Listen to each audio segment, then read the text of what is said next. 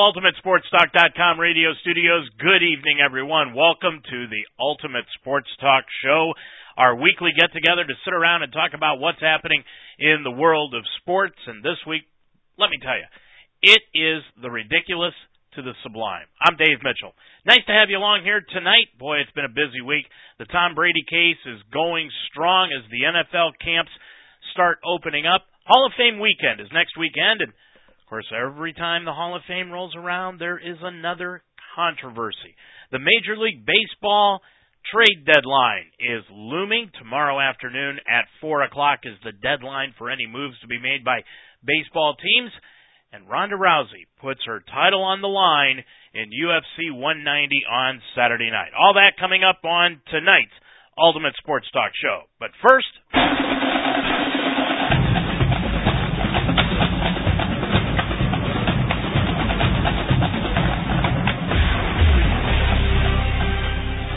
News out of Columbus today, not good for four of the Ohio State Buckeyes, led by Joey Bosa, one of the nation's top defensive players, and three others of the Buckeye players.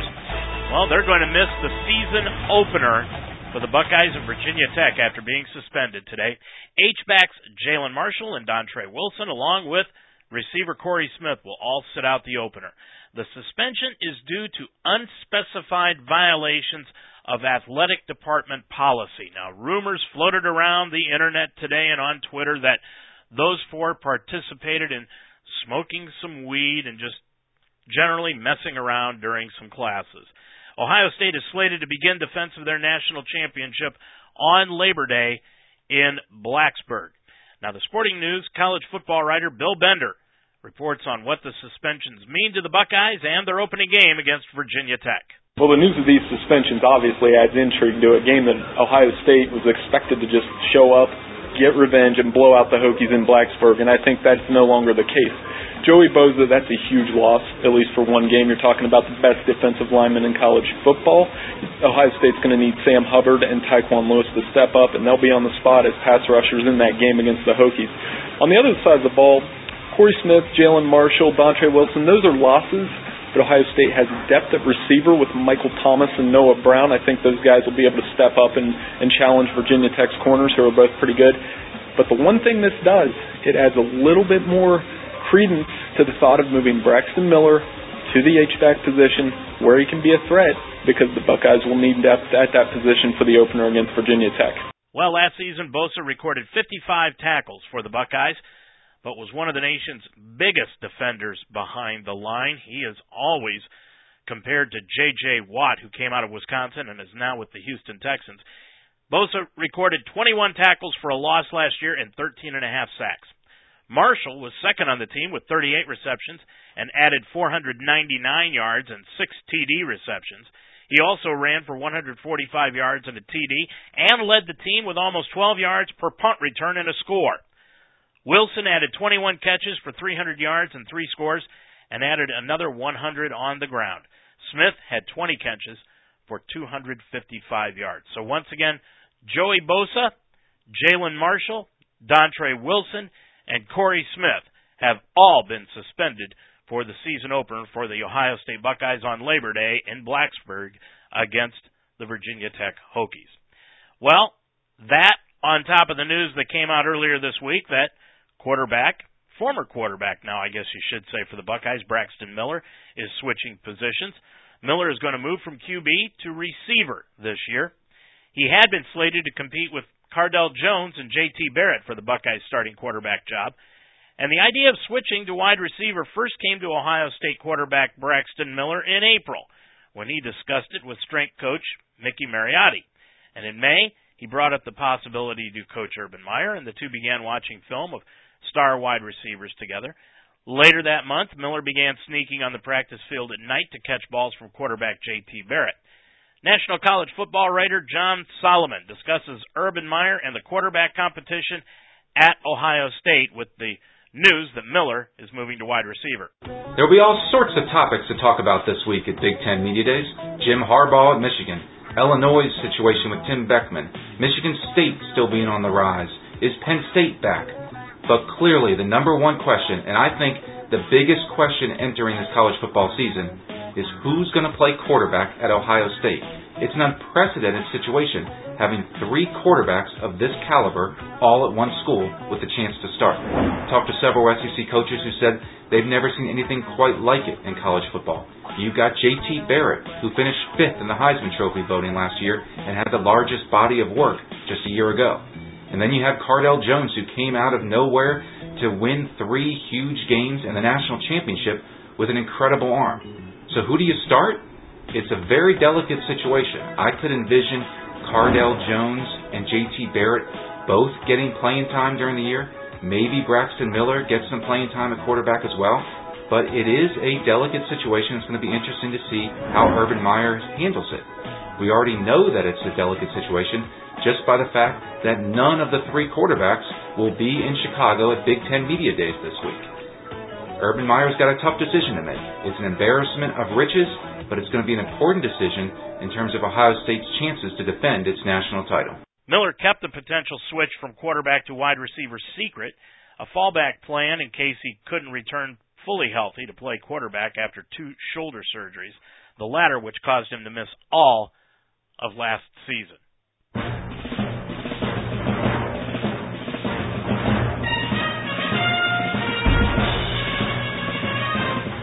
This has not been a good week for the NFL or Roger Goodell. Most of the NFL teams have actually opened up training camp and they're getting ready for the NFL football season coming up. Actually, a matter of fact, the NFL Hall of Fame game is going to be coming up here in just about a week. Then the preseason games will begin in about two weeks. But even though that's happening, we're still dwelling on what happened in the AFC Championship game just a week ago and a story coming out of Canton, Ohio, where Junior Seau's daughter Sydney will not be allowed to talk about his life for the league. And the NFL, they just continue to make a mountain out of a molehill in this Tom Brady case. After weeks of testimony, appeals, and evidence debate, Commissioner Roger Goodell upheld his four game suspension for Tom Brady's role in deflating footballs used in the championship game last January in a 20 page ruling. Can you imagine that? It took 20 pages for Roger Goodell to explain himself Tuesday. He upheld the suspension. Goodell said that investigators sought Brady's text messages starting in mid February, weeks before he destroyed his cell phone, which came around the time investigators were set to meet with Brady. Goodell said that Brady had not communicated with a team staff member who handled the balls before the game but the league did seek tests that they had sent to each other after the game. So you would think if there was this grand conspiracy between Tom Brady and the ball boys, that Brady actually had told them, I want the balls to be just a little bit less PSI, that they would be in text that the league would be talking about. But no, they wanted the text after the case. It's like talking about something after the horses had already left the barn because somebody left the gate open. So, it's going to go to court. Well, to counteract what the NFL did when they filed their lawsuit on Tuesday to uphold and confirm Brady's suspension before Brady had a chance to file his lawsuit, Wednesday, the NFLPA then filed their lawsuit in Minnesota looking to overturn the four game suspension. Well, the judge then ruled today saying that that NFLPA lawsuit in Minnesota should be transferred to Manhattan as well. The NFLPA is asking the court to make a ruling by September 4th or issue an injunction that will allow Brady to play starting with the season opener 6 days later against the Pittsburgh Steelers. The NFL despite their legendary reputation of being one of the hallmark corporations around the United States, they've never won in court. Never. A big case has never been won by the NFL, by any commissioner, Pete Rozelle, Paul Tagliabue, or Roger Goodell. You can go all the way back to the AFL, NFL. You can go all the way back to when Al Davis sued the NFL to allow them to move the Raiders to Los Angeles. The league has never won. And the NFL Players Association said on Tuesday that it is going to court to have this suspension reversed. It's what they've been warning about since the beginning of this entire fiasco.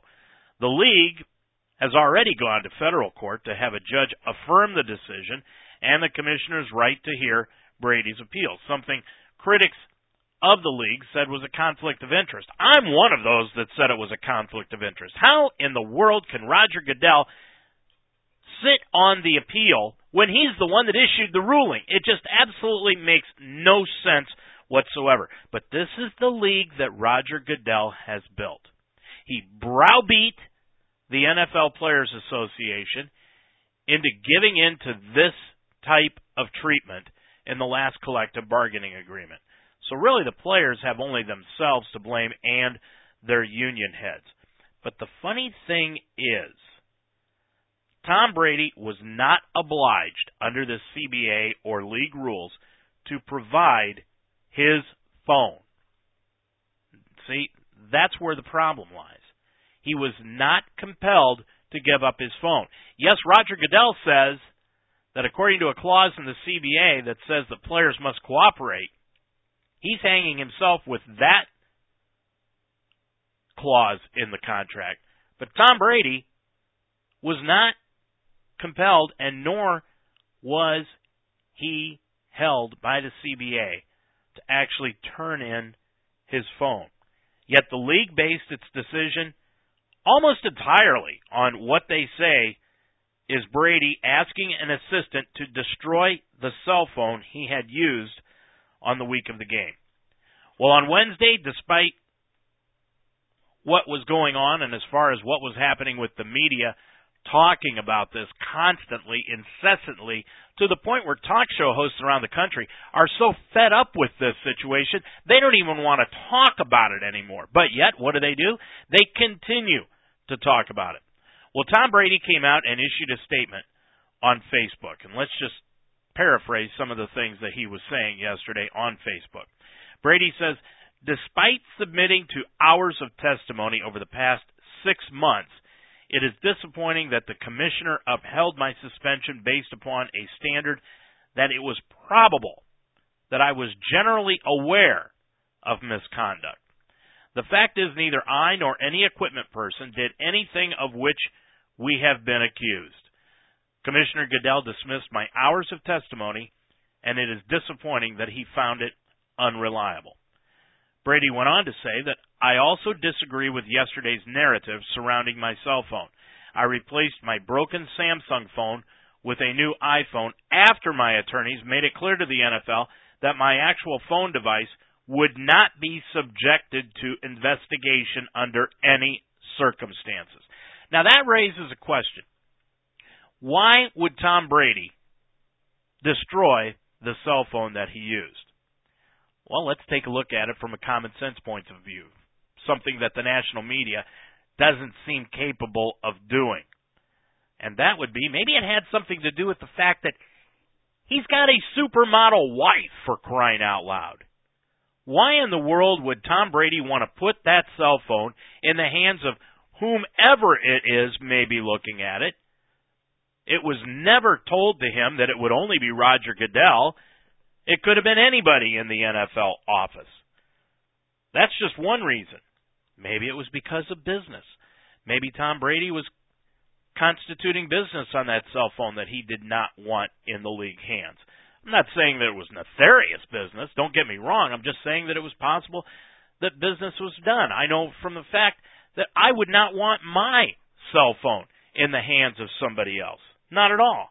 Personal contacts. How many personal contacts do you think Tom Brady has in his phone and the personal contacts of maybe even his wife Gisele's phone could be in there also?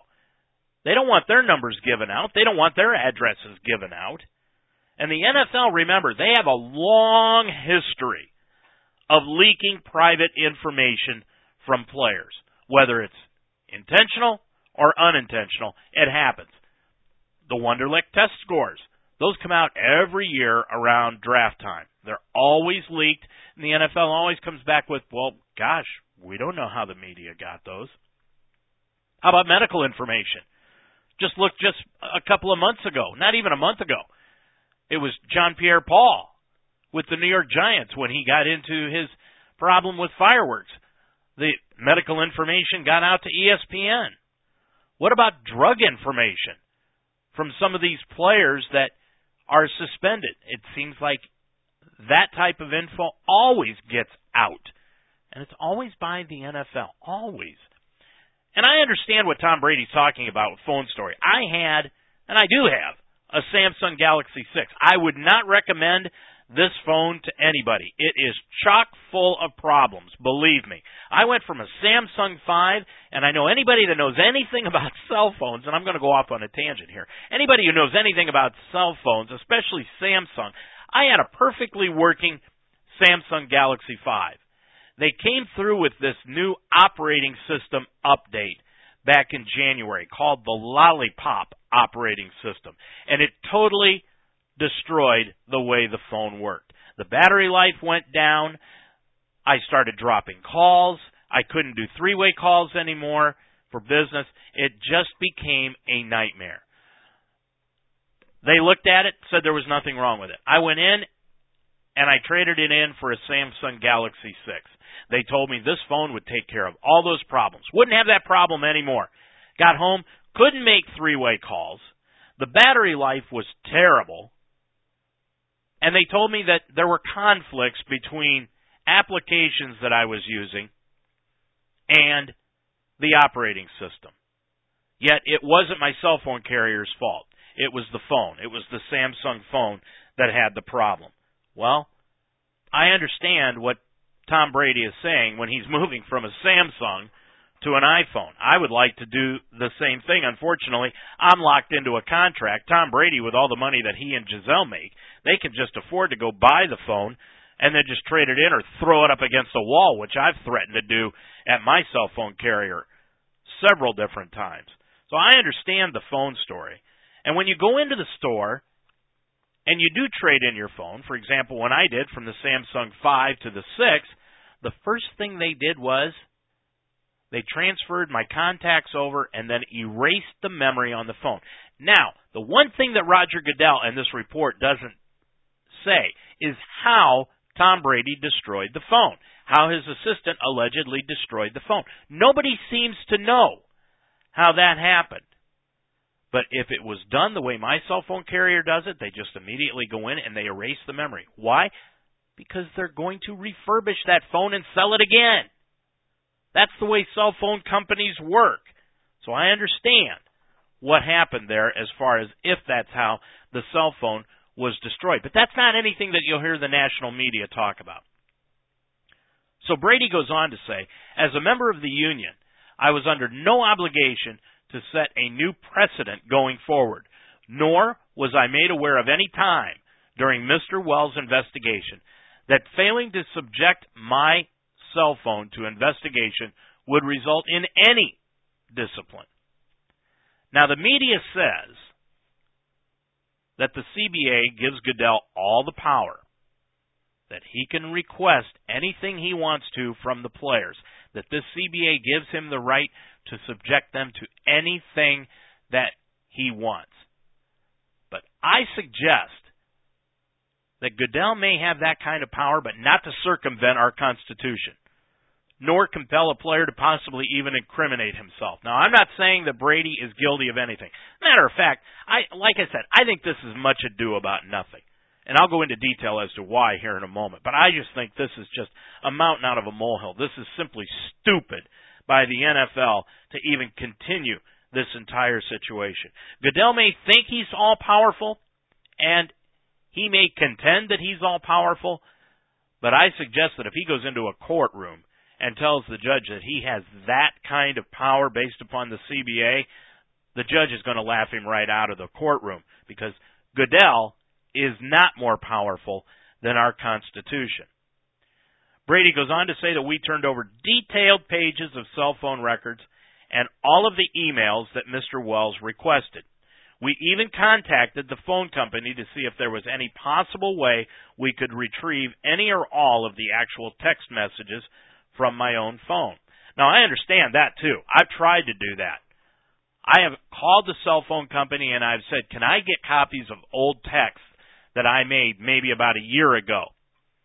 And the cell phone company, they do not allow that to happen. They do not issue texts outside of a subpoena from a court of law. And the NFL, despite all the power that they seem to think they have, do not have subpoena power.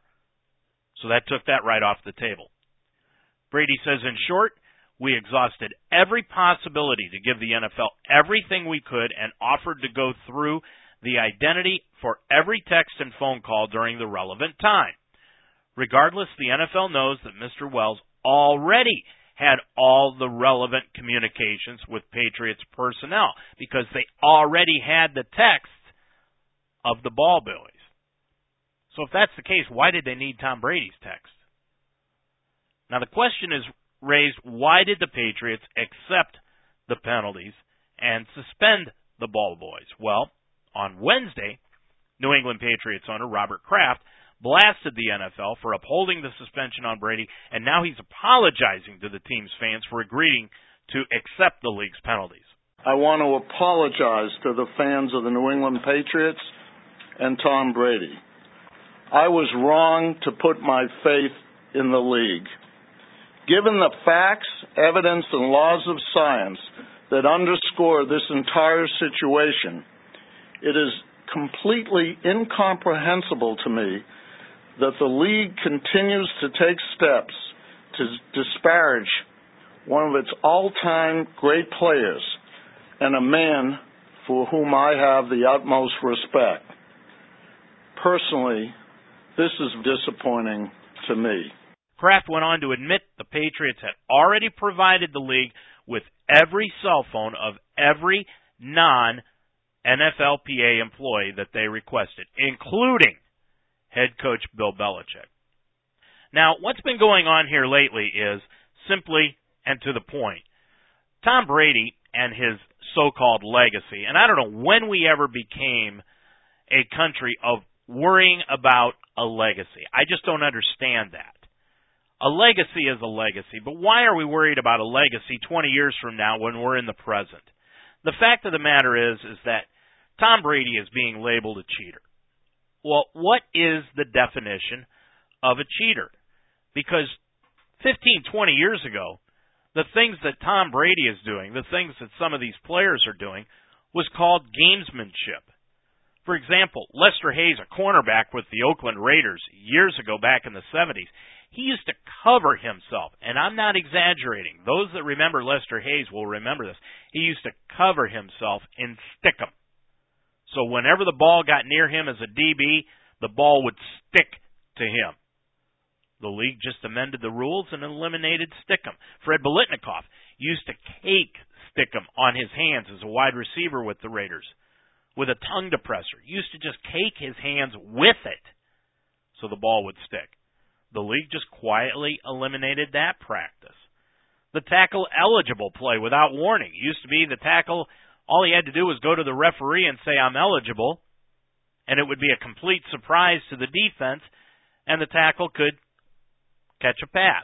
Well, the league softly and quietly eliminated that until they finally made it so that the referee, whenever a tackle came in and announced that he was eligible, the referee came right on his microphone and said, number what you want to call it, is tackle eligible. And of course, what the Patriots did a year ago with spreading out the offensive line. Now the league has quietly eliminated that. The fumblerooski used to be able you could do that. Not anymore. The Raiders, they made it classic. You know, go back, just look at all the things that the Raiders did. That was called gamesmanship. It wasn't called cheating, it was called gamesmanship. The Raiders won a football game against the San Diego Chargers back in the 80s when they fumbled the football forward into the end zone on purpose until they finally jumped on it to win a game at the buzzer. It was called skirting the rules, but it was never called cheating. All of these rules were changed without penalty, without circumvention by the commissioner. They were just changed. And I suggest that this is one of those times. You could have just set a new rule that stated that the balls had to be a certain amount, or even take it so that the league provides the balls instead of the players. Now remember, it was in 2007 that Tom Brady and Peyton Manning went before the league and said, let us use the balls for game day during the week of practice. And the league relented and said, okay, we'll do that. But all of these rules, all of these so-called cheating rules that I contend is gamesmanship were changed without penalty. And the way that the league found out about this, the rumor is, is that D'Qwell Jackson for Indianapolis, the linebacker, intercepted a pass by Brady, picked up the ball, and he said it felt a little spongy, and he pointed it out to one of the coaches on the Colts staff, and they alerted the officials to it. So if a defensive player could tell that the ball was a little spongy, or he thought it was a little spongy, let me ask a question. Why couldn't the umpire? The constant thing that I've heard throughout this entire debacle has been the fact that a quarterback can tell. A player can tell if the ball isn't up to proper pressure. Well, if that's the case, if a defensive player can tell just touching the ball once, how come the umpire who handles the football every play because he's setting it in play on the ground, how come he couldn't tell that there was a problem with the football? How come he didn't say, hey, hold it, timeout, there's something wrong? Yeah, they said they finally did it at halftime, but unfortunately, according to the league, that's too late. Why weren't the officials penalized in this situation? And if having one or two psi less per football is so bad, if it's supposed to give the quarterback better grip, then why are they allowing gloves for quarterbacks? The sticky gloves that Tom Brady and Peyton Manning like to use. Why are they allowing that if there is some sort of scientific reason that the P- less PSI makes it easier to throw the football in inclement weather? So what's going to happen here? I'm predicting a long court battle. I think you're going to see this thing drag out throughout the season. Tom Brady's not going to miss a game. He will get the injunction that will allow him to play. Now, the only question is, will will Roger Goodell have the guts to put Tom Brady on the commissioner's exempt list for four weeks? Will he have the guts to do it like he did with Ray Rice and Adrian Peterson and Greg Hardy? And that's another question. Boy, bring this question up to your friends that are against Tom Brady. Tom Brady gets a four game suspension for deflating footballs being involved in a conspiracy to deflate footballs. And Greg Hardy gets a four game suspension for beating his wife. And Roger Goodell says that the domestic violence in the NFL is going down under his new policies.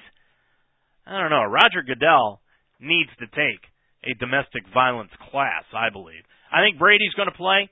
A settlement will end it all, probably with a fine, but this is not going to be over anytime soon.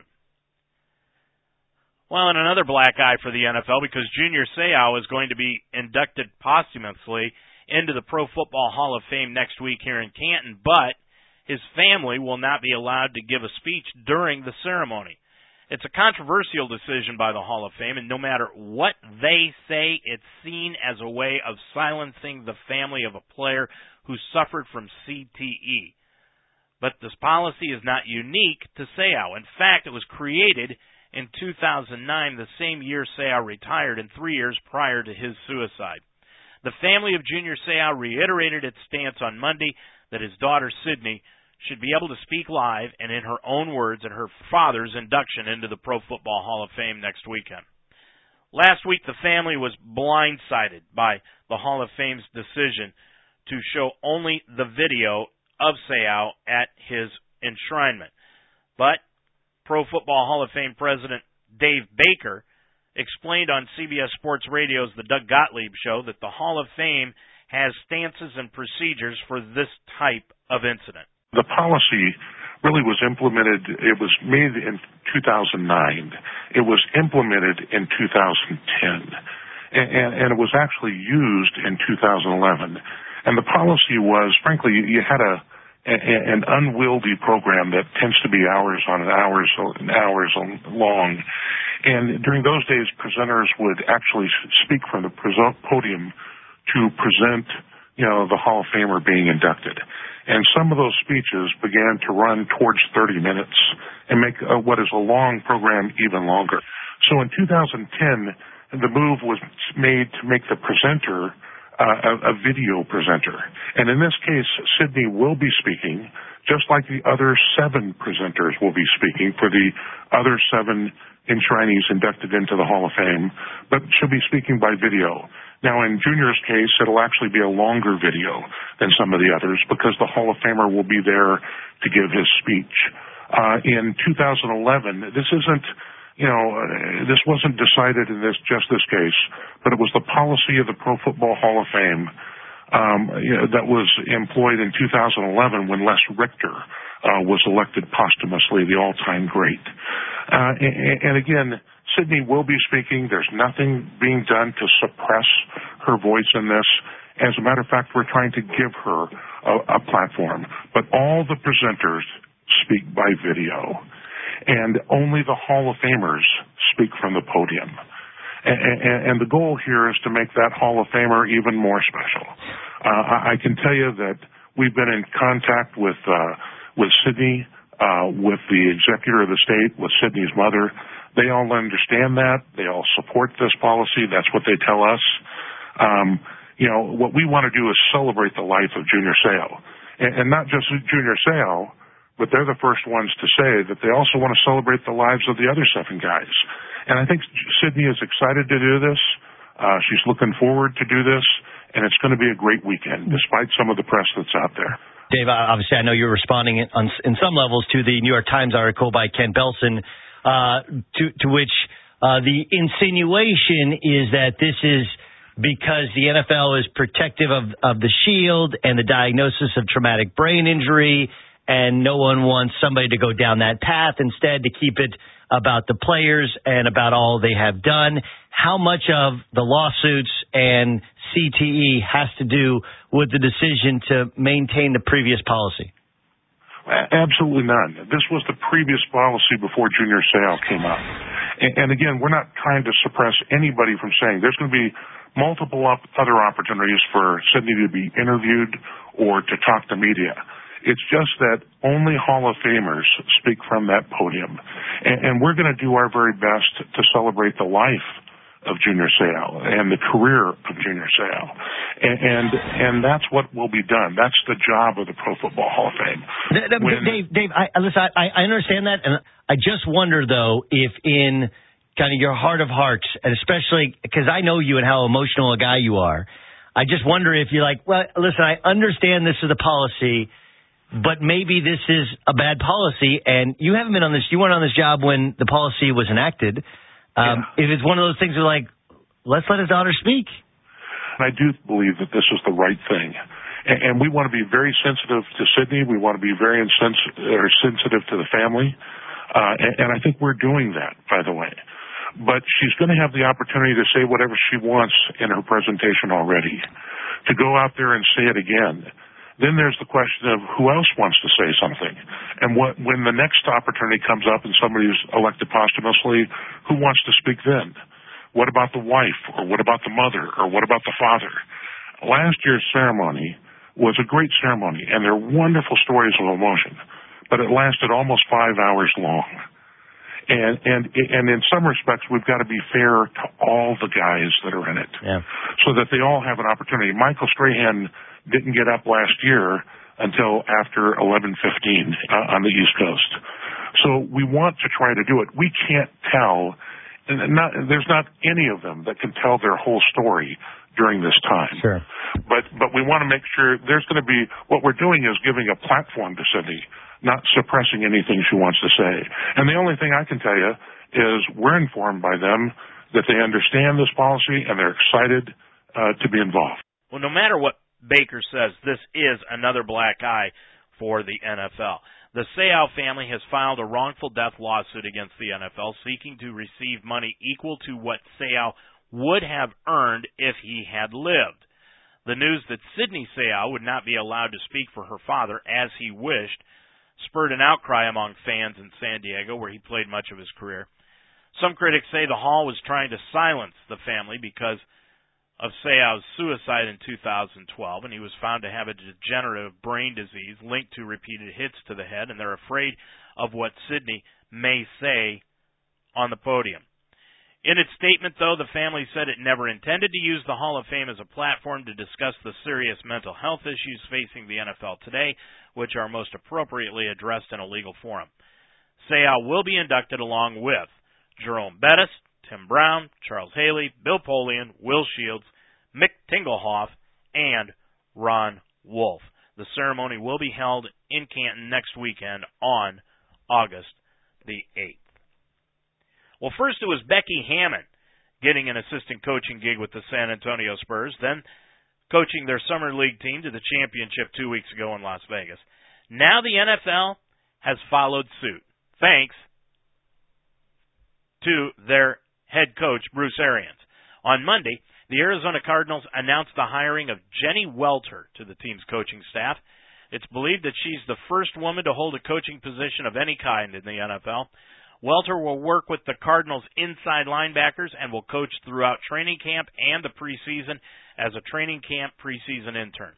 Welter is 37 and she's been making history throughout her entire career. In February, she became the first female coach in a men's professional football league when she was hired by the Texas Revolution of the Champions Indoor Football League to coach linebackers and special teams. And who is the Revolution's general manager? Hall of Fame wide receiver Tim Brown. In February of 2014, she became the first female to play a non-kicking position in a men's professional football league when she played running back and special teams for the Revolution. Welter played professional football for more than 14 years as a linebacker, mostly with the Dallas Diamonds of the Women's Football Alliance. She helped lead them to four championships. I started playing football 15 years ago and I fell in love. It was I mean, I actually fell in love as a little kid, but I didn't have a chance to play until after college. And I changed my whole life around to be able to make that happen. I still remember the day I got my first check to turn pro as a player. And it was a year, it was 2004. We won our first championship, and I got a check for $12. It was a dollar a game, but that's what technically made us pro. And that was before the time when you could take a picture of the check and keep it. It was either you cash it or you keep it. So I kept it. And, you know, I mean, it was, it was kind of special. I bring it with me everywhere. It's actually it's actually in my purse upstairs. Um but I didn't start playing football to be here. I didn't even dream that it was possible. And I think the beauty of this is that Though it's a dream I never could have had, now it's a dream other girls can grow up and have. And so I guess if that makes me a trailblazer, then right. I'm honored. You know, well, then I'm honored. But you know what? That only happens with the best possible team, and that and that comes with you know the foresight of somebody like Bruce, who just out of the strength of his will, I would say that's how it happened. Welter will join linebacker coaches Bob Sanders, Larry Foote, and the recently hired Levon Kirkland. The co-founders of A Call to Men, a national organization that encourages men to end violence against women, are advocating that former Ravens running back Ray Rice be given a second chance in the NFL. Tony Porter and Ted Bunch, the co-founders of A Call to Men, each of whom has worked with Rice since November, believe that Rice deserves an opportunity to be an NFL running back again. But Will the NFL owners give him that chance? Fox Sports' Petros Papadakis and Clay Travis ponder Rice's NFL future. His wife ultimately, then fiance, has the decision. If she is willing to deal with it and work with him, then I don't understand how everybody else in the world of the NFL can't allow him an opportunity to continue to play. Look, we talk about this all the time, right, Petros? This is not, the NFL is not known for its morality in the locker room. There are guys on every NFL team who have done pretty heinous things that are playing I think Ray Rice got singled out. It's time. He's paid his penance. He deserves to play again. Yeah, the video upset people. There, there's no doubt about it. It was an upsetting video. People were shocked. Was the penalty an overreaction? Was it botched? Yeah, I think you can pretty clearly say that. And there's a lot of comparisons you can make and say, wow, Ray Rice is really getting the bad end of this deal. But at the same time, somebody, because he's kind of the poster child for this violence, that video, somebody's going to have to take a chance and bring him in to the team. And I think that would go over fine. I think we're ready. People have gotten over I, it. I think we're ready to They forgive. feel like he paid his price. My issue would be Have they though? I feel Uh, like that's a of question. I think a lot Yeah. of NFL teams are afraid that if they that if they brought him in, suddenly there'd be people picketing and there'd be an issue, and it would distract. I mean, to our earlier discussion, performance sadly outweighs whatever situation. He's just not good enough. that's Right. what that's what my concern is. His performance, he was always a great back, there's no doubt. His performance started to dissipate in his last year. Now, one of two things could happen. He could get back on the field and completely have lost his desire to go in there again. Because as a running back, you kind of have to get hit every week to keep it going unless you've been injured. He's not been injured, so he might not have it anymore. Or he might be, as we would call MC Fresh Legs, with just fresh legs running all over everybody. It could go one of two ways, but I think he deserves another chance, and I think he'll get it. Same question people are asking about Adrian Peterson, by the way. He feels like he's going to be electric and unstoppable on the field because he set out for a year after his incidents off the field, which honestly were every bit as severe, I think, as what Ray Rice did, and nobody's questioning whether or not he should be allowed to come back. Uh, do, are we going to always? Rem- is his name always going to be synonymous with this? Ray Rice, yeah, I think so. Absolutely, because uh, not that he was a faceless player before all this happened, but I mean, it's not Tom Brady. We're talking about a guy most people first heard about all over the news media world mm-hmm. when this happened. And the craziest thing about this story to me is nobody ever criticized the state of New Jersey for the way they didn't punish him in a criminal context. Everybody immediately said, "Why isn't the NFL doing something here?" Right. And it's he's playing a game. It's his it's his job. It's not the NFL's job to discipline him. Which is another point, though. His wife forgives him, but then does that mean that the NFL should forgive him just because his wife did? You know what I mean? I Like, think it's like it's- then there's yeah. the pundits would say, "Oh, well, so now just okay, his wife said it's okay, so now the NFL should follow suit." I mean, they also then there's the pundits that say, you know, setting that standard that it's not acceptable and there's no tolerance for that in this league. Now you look around and there's case after case There after case, but you can't long not unsee video. that video. And that's why I say if the video hadn't come out, Joe Mixon, who is a big time player for Oklahoma, did the same thing to a, a fellow student in a, in a bar in Oklahoma, and he got suspended for a year, and he's playing this year. Porter and Bunch say he wants Rice's daughter Raven to remember him for the good he did for years rather than a mistake he made one night.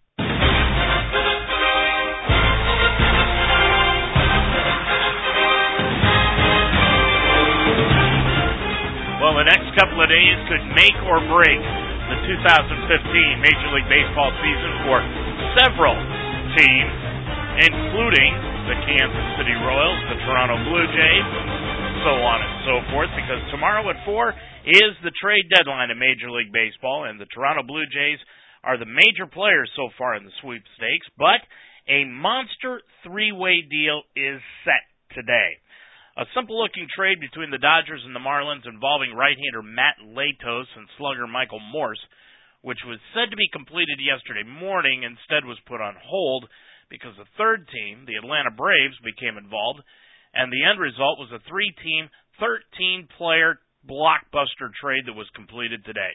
The Dodgers receive Latos and Morse from the Marlins, plus pitchers Alex Wood, Jim Johnson, Luis Avilan, and Bronson Arroyo, along with infield prospect Jose Peraza from the Braves.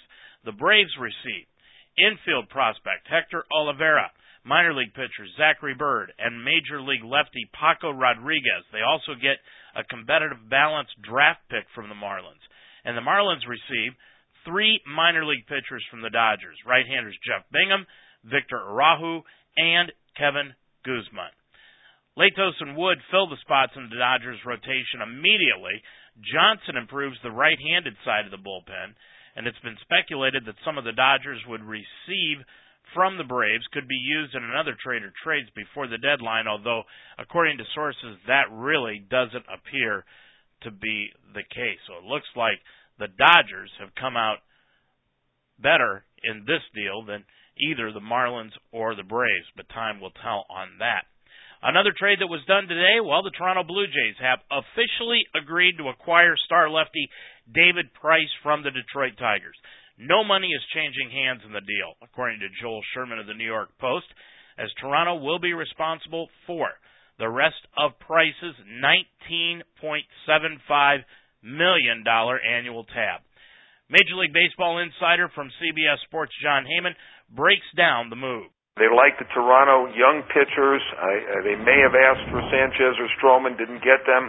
Norris is the guy who's going to be going back uh, from Toronto. Very talented guy. Started off the season with the Blue Jays, had some problems, and they sent him back down. But a very talented, very young pitcher. So uh, it's a good start for Detroit. We'll see what the rest of the uh, the haul is. But uh, Toronto, the big story of this uh, of this uh, summer uh, amazingly getting Troy Tulowitzki out of nowhere and now landing David Price.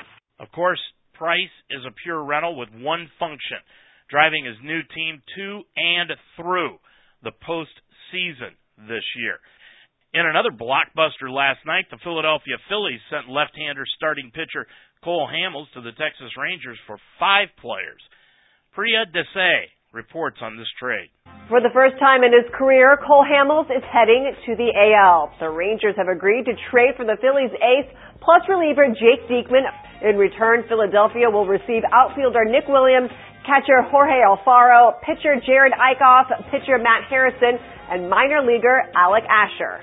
With the move, Texas lands one of the biggest aces on the trading block and will become just the second team Hamels has ever played for. On the year, he's posting a 3.64 ERA, but he's striking out 9.6 batters per nine innings, his highest rate since his rookie year way back in 2006. If any team could use pitching help, it was the Rangers.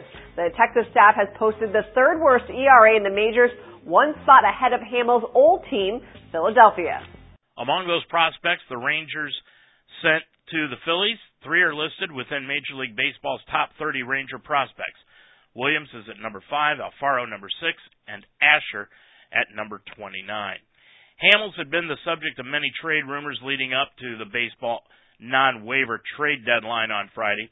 USA Today's Bob Nightingale reported that the Astros had put together a strong package for Hamels, but he exercised his no trade rights to the team, which is a surprise. Why he would rather go to the Rangers than the Astros right now, who are a young and up and coming team that is battling for a playoff spot is, is a surprise. But Hamels, in his last start for the Phillies, well, he left them in style. He threw a no hitter against the Cubs on Saturday, the first time the Cubs had been no hit since 1965. Other trades around Major League Baseball, the St. Louis Cardinals left fielder Matt Holliday left Wednesday night's 1 nothing loss to the Cincinnati Reds with a right quadriceps strain. Holliday was injured in the first inning after running to first base on a double play ball, and the seven time All Star had an MRI later in the night to determine the severity in the injury.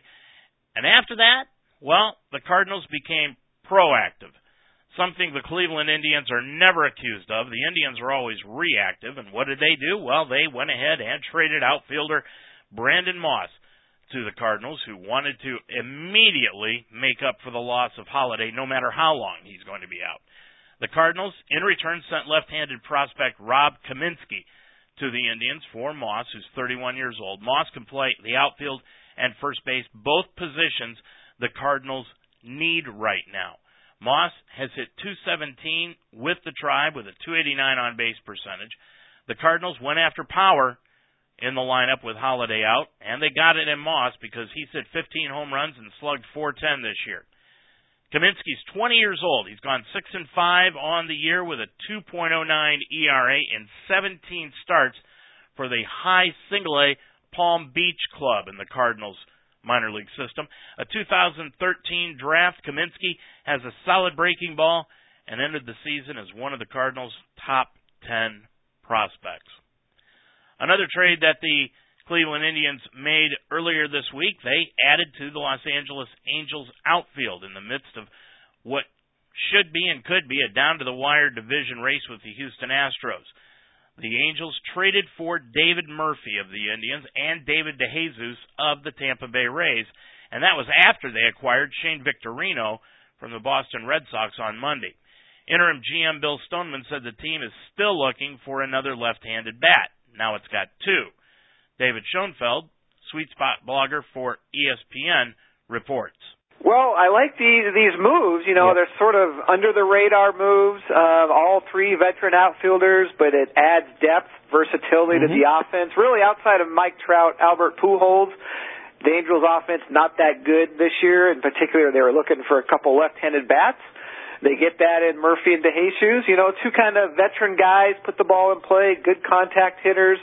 Uh, look for a platoon in left with Victorino and Murphy, and DeJesus can uh, platoon at DH with the young guy C.J. Cron. So nice, nice moves for the Angels. I think they're done. You know, the rotation, it, it's pretty solid. It's been really good in, in July. They're going to get Jered Weaver back. I think Garrett Richards um, is kind of getting back into that groove uh, that he had last mm-hmm. year when he was so good.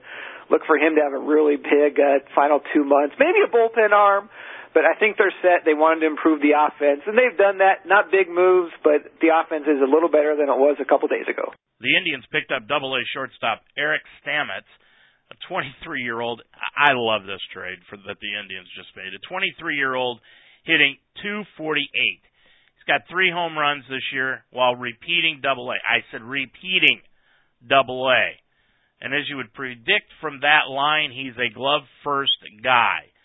During spring training, Mike Scioscia, the Angels manager, said that Stamets has major league defensive skills, but the bat obviously lags behind. No kidding.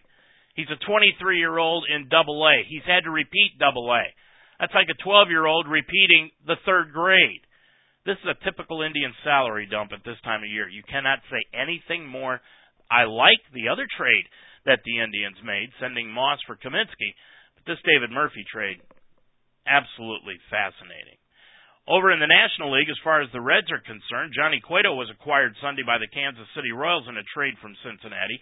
Cueto, who's 29 years old, joined his new teammates for the first time Tuesday and said he's excited about being part of the American League's best team, one he might make even better. On the Ohio Baseball Weekly show Monday night, Mark Donahue joined me and gave his opinion of the deal. Well, I wanted them to get Raul Mondesi from Kansas City, on even up, uh, their number one draft choice, and that wasn't going to happen. So I think based on what has happened this year, and, and the Reds have no left-handers in the minor leagues of any of any note. Uh, they don't have any. They're they're going to lose probably a couple left-handers off the 40-man roster, and yeah, I think it's a pretty good haul given the situation. Uh, the people in Kansas City, that's what I always look to. Uh, they're they're very very happy to have Johnny Cueto because that team came within a few outs of winning the World Series last year. And they think that, you know, Cueto will be the difference maker. And, and they're probably right.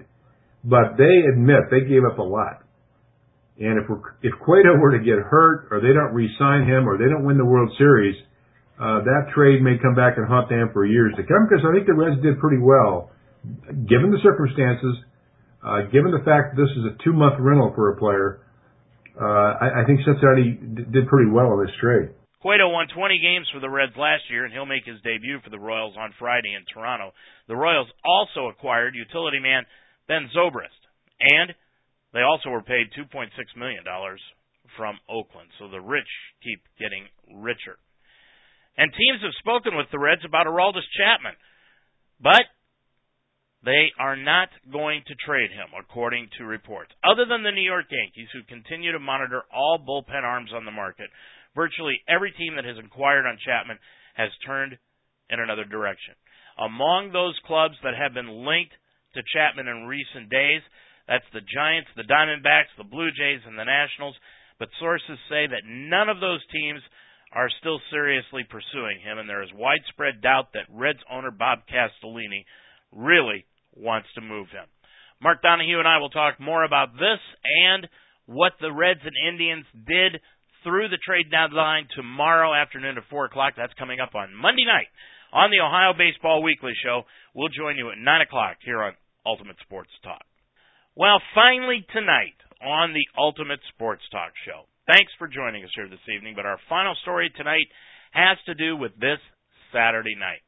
One of the big nights in UFC history, UFC 190, the pay-per-view. 60 bucks will get you the honor to watch this fight. And it's one of the few times, if not the first time, that a woman will headline a pay per view activity. And that's because Ronda Rousey is on a mission. Rousey is practically the only fighter, forget woman, she's the only fighter right now that is a draw for any type of martial arts or boxing activity. And right now, hell hath no fury like Ronda Rousey upset because she is extremely upset heading into Saturday night's championship matchup. They're back in Brazil on pay per view, and Rousey will take on the outspoken and literally outmatched Beth Correia. Now, there is no real sense in pretending that this is anything other than a stay busy fight for Rousey because the odds makers have pegged her as a 15 to 1 favorite over the Brazilian, even on her home turf. Correia is game. She deserves credit for talking her way into the matchup. This is not going to be a competitive fight. Forget this. I mean, if you want to watch it, great, because Ronda Rousey is fun to watch. But Correia, well, she did her best to increase the hype, but she did the worst thing she could do for her health prior to the fight, and that was upset Rousey. See, things took a turn in May when Correia told a Brazilian media person that she hoped Rousey didn't commit suicide after losing her UFC title. See, Rousey's father took his own life when Rousey was a young girl and the tragedy was understandably one of the turning points of Rousey's athletic career. And after hearing Correia's comments, well, Rousey was less than thrilled. She's repeatedly vowed to make an example of the undefeated Brazilian. She may be undefeated, but she is not even deserving of being in the same ring right now with Ronda Rousey. But then again, to be honest, I don't think anybody is deserving of being in the ring with Ronda Rousey because Rousey has looked unstoppable in the UFC. She's finished each of her five opponents inside the distance and barely breaking a sweat. Her last two opponents, Cat Zingano and Alexis Davis, well, they lasted a combined 30 seconds. This thing may last more than 30 seconds, but that's because Correia is going to dance around the outside of the octagon and try to stay away from Rousey for a little bit to try to frustrate her. But if Rousey gets her hands on Correia, this thing will be done. I look for a first round knockout or submission by Ronda Rousey. Rousey is primed and ready. That's going to do it for tonight's Ultimate Sports Talk Show. Glad to have you along here this evening. Boy, it's been an excellent evening of sports here tonight, and the trade deadline will conclude tomorrow afternoon at 4 o'clock. Don't forget to join us again on Monday night with the Ohio Baseball Weekly Show. Mark Donahue and I will talk about the Reds and the Indians at 9 o'clock on what they did after the trade deadline and what is left for the rest of the year. Don't forget, next week we'll be back on the air with another Ultimate Sports Talk Show at 7 o'clock. Our thanks to Greg Mitchell, our producer tonight, but most of all, our thanks to you for listening. Once again, I'm Dave Mitchell. Enjoy your weekend and enjoy your week, everybody. Good night.